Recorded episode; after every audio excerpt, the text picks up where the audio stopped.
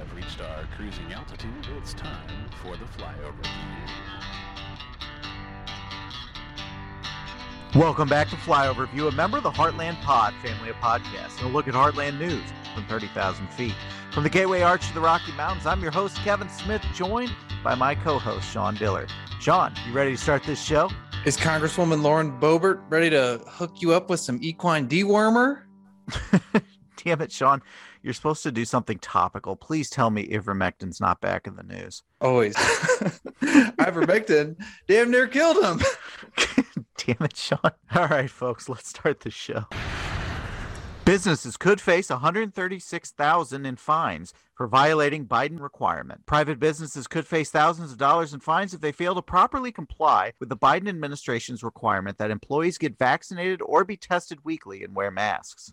Under the Occupational Safety and Health Administration, or OSHA's emergency temporary standard issued Thursday, businesses with at least 100 employees can choose to require their employees all be vaccinated against COVID 19 or remain unvaccinated, undergo weekly testing, and wear a mask. The responsibility for enforcing the standard falls on businesses and Department of Labor officials said they'll be investigating claims and potentially doing program checks to ensure compliance. The failure to comply could find the business on the receiving end of a nearly $14,000 fine for a first time or non serious violation. A more serious breach could prompt the issuance of up to a $136,000 fine for a willful violation. 17 million employees at healthcare facilities that receive federal funding from Medicare or Medicaid will not have the testing option and will be required to become vaccinated.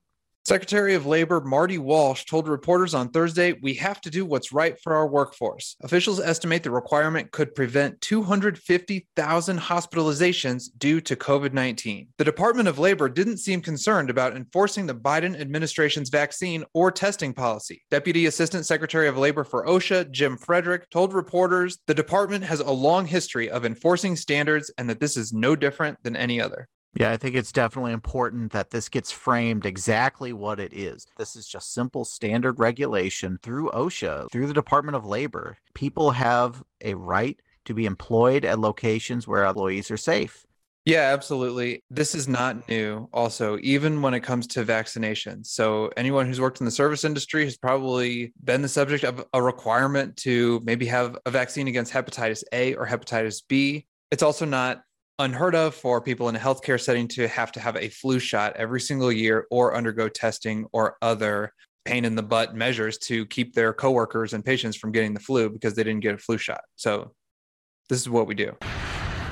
Democrats race to unite their caucus. On Thursday, House Democrats work toward holding a vote soon on a $1.75 trillion plan to overhaul the nation's healthcare, education, climate, and tax laws, seeking to put an end to months of arduous political wrangling over President Biden's economic agenda. By early Thursday evening, though, House Democratic leaders still did not appear to have the votes necessary to quickly adopt the signature spending package by day's end, as they had hoped. Some lawmakers remained uncomfortable with the bill over the way it handles certain policy issues, including immigration. Other moderates, meanwhile, requested more time to study its budgetary impact and address potential roadblocks that the bill might later encounter in the Senate. One continuing skirmish is over a proposal to provide paid family and medical leave to millions of Americans who would otherwise not have it. The proposal is one Manchin has sought to remove from the package, putting the House on a collision course with the Senate. Nancy Pelosi appeared circumspect in addressing the matter Thursday, telling reporters, quote,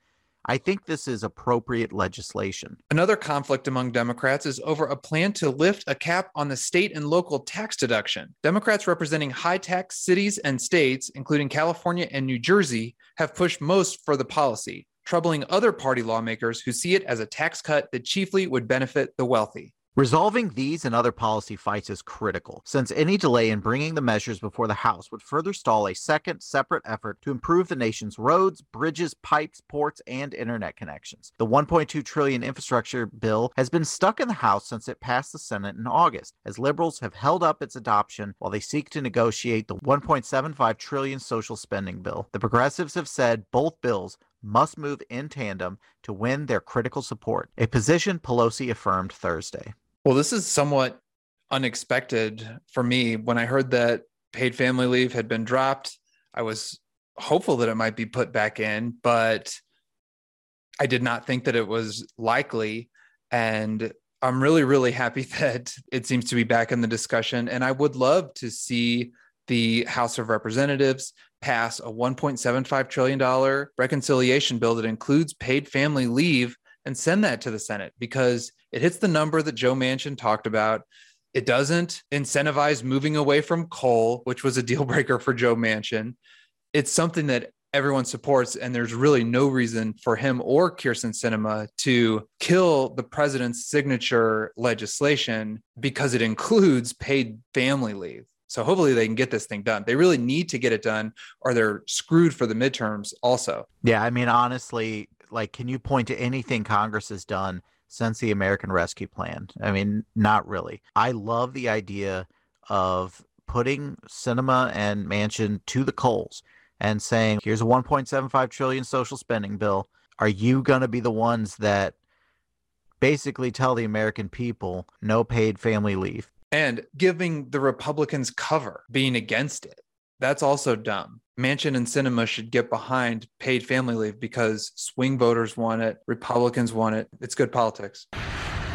Missouri Forum for Democratic Senate hopefuls. On Wednesday, Democrats seeking the nomination for U.S. Senate in Missouri made their pitches on the path to victory next year in the deep red state. In between answering questions on China and climate change, some said a populist message focused on economic issues could win over more working class voters. Others frame their campaigns as chipping away at the massive inroads Democrats need to make after losing statewide power precipitously in the past decade this isn't going to be a state that we're going to be able to flip by advertising at people in social media. We have to get to know people. We have to be there, said Spencer Toder, a St. Louis businessman. That's the principle of my campaign. Lucas Kunce, a Marine Corps veteran who lives in Independence, said his message of reducing corporate influence in politics could help deliver a win. Kunce received national attention for his commentary this year on the U.S. withdrawal from Afghanistan and notably outraised every candidate in the race, Democrat and Republican, in the third quarter of this year. Former Affton State Senator Scott Sifton said he would focus on, quote,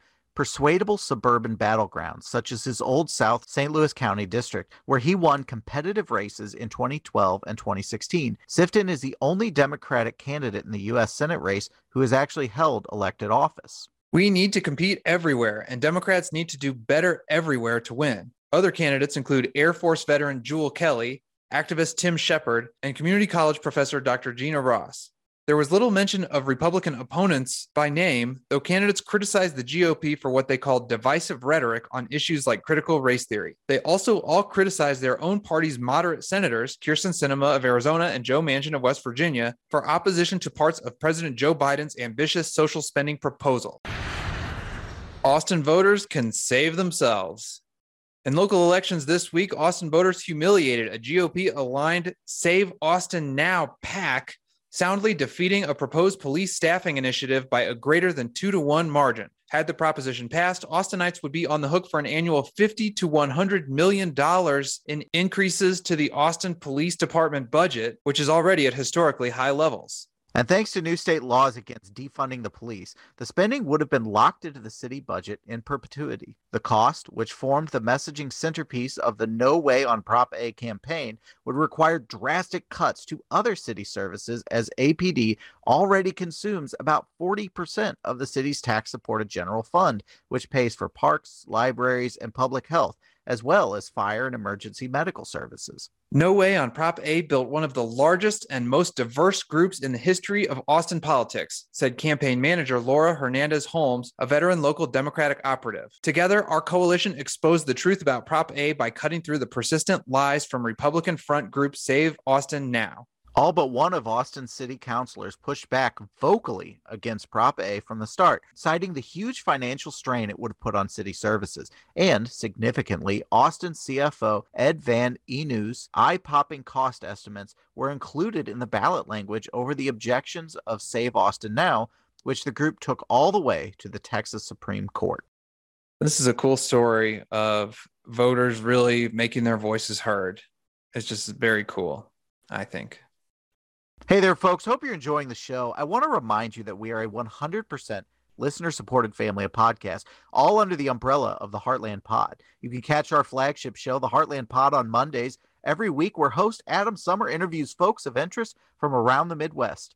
On any given week, he could be chatting up a politician, farmer, scientist, you name it. Included in that show is the Talking Politics section, where our panel of experts dig deep into elections, legislation, and public policy. On Wednesdays, the focus shifts to a rotating cast of special reports.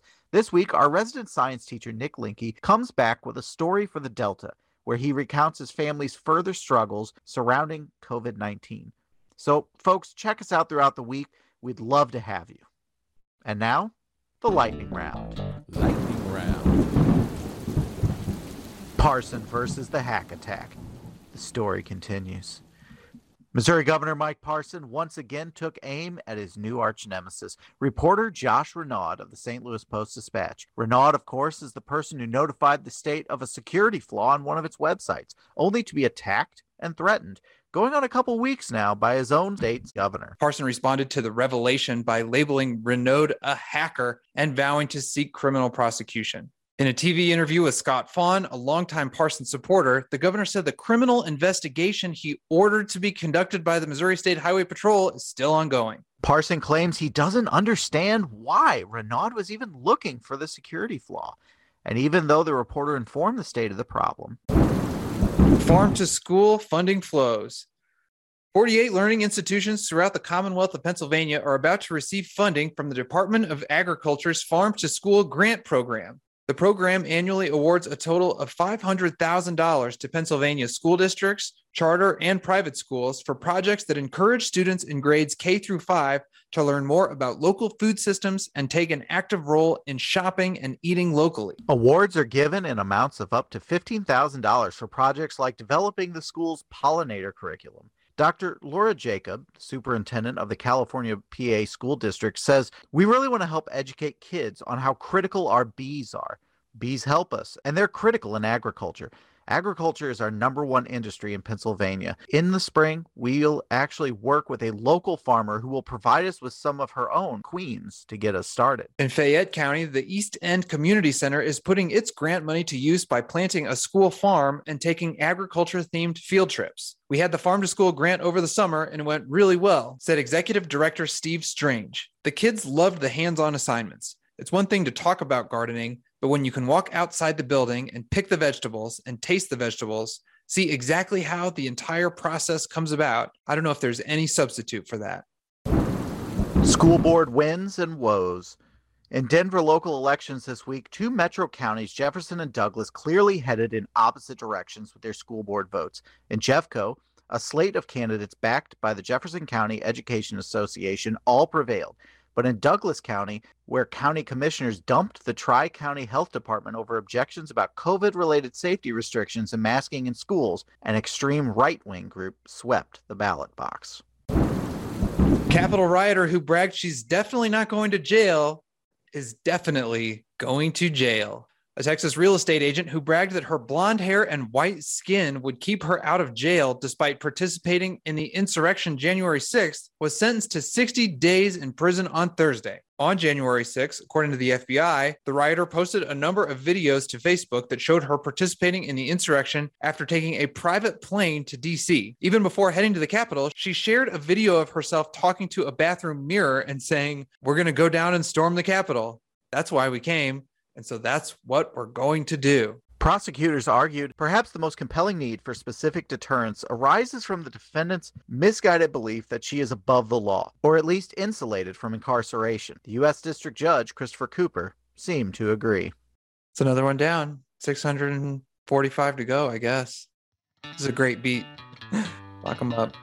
That's all the time we have. Thanks for joining us. If you have a story you feel we should look into, tweet us at the Heartland Pod. And now, newly available for the superfans out there, our official Podhead Club on Patreon. Flyover Views a production of Midnap Media LLC. This week's episode featured reporting from Newsweek, Washington Post, Kansas City Star, Austin Chronicle, Missouri Independent, The Observer Reporter of Washington County, Pennsylvania, Denver's Westword, and Rolling Stone. Remember to subscribe so you get this show and all our Heartland Pod offerings, with new episodes released Monday, Wednesday, and Friday. Thanks for joining us. See you next week. Take care. Thanks for listening to this week's Flyover View. We'll see y'all next week.